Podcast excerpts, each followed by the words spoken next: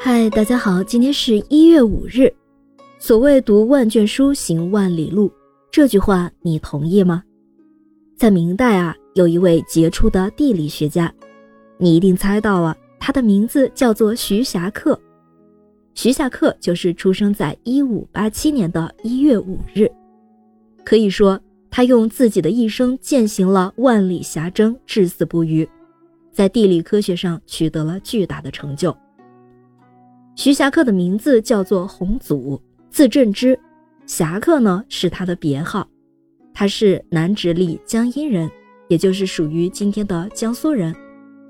徐霞客的祖上是江阴名门望族，但是在父亲徐有勉时，家道开始没落。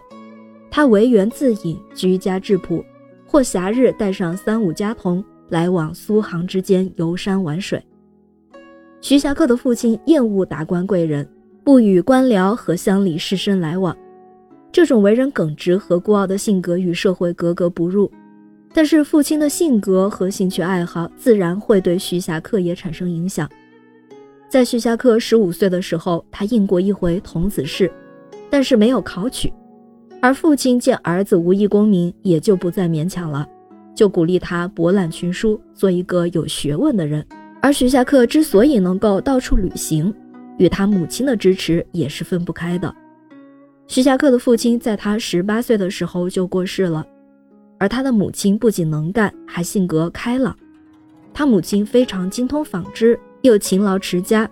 他不顾年老体衰，承担了一切的家务，就为了支持徐霞客去旅游，还亲自为儿子准备了行装，做远游冠，以壮行色。在徐霞客的母亲七十三岁那年。为了解除徐霞客旅行时对他的牵挂，他还特意叫徐霞客陪他旅游，一路上有意走在儿子的前面，以示身体健壮。徐霞客能够成才并且做出贡献，可以说与这位伟大母亲的支持密不可分。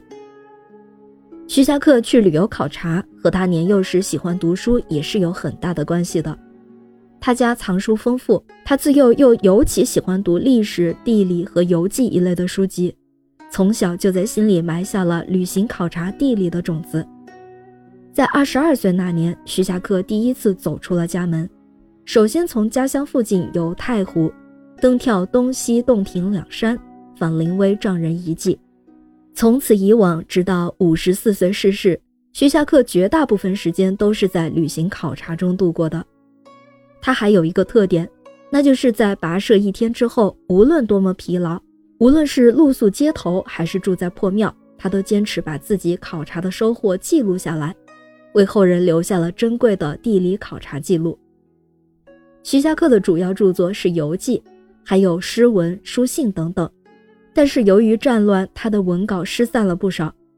今天保存的徐霞客游记是经后人搜集整理而成的。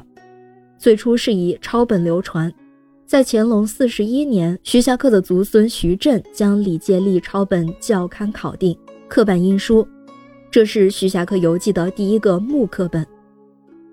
徐霞客从他二十二岁起，在三十四年间走遍了大半个中国，在今天的江苏、浙江、安徽、山东、河北、河南、山西、陕西、福建、江西、湖北、湖南、广东、广西、贵州、云南、北京。等十七个省市自治区留下了足迹。在他旅游的早期，主要是以游览名胜古迹为主，每次出游的时间并不长，一般只有两三个月，少则十天半月，各次之间相隔几个月，或者一年或两三年，最长达四年，并非年年在外，岁岁出游。在这个时期，他所写的游记以现存文字计算，只占整个游记的百分之七。那尽管写的游记不如后期多，在地理学上的贡献不如后期大，但是通过前期的旅游，他获得了不少第一手的资料，纠正了前人的某些错误论断。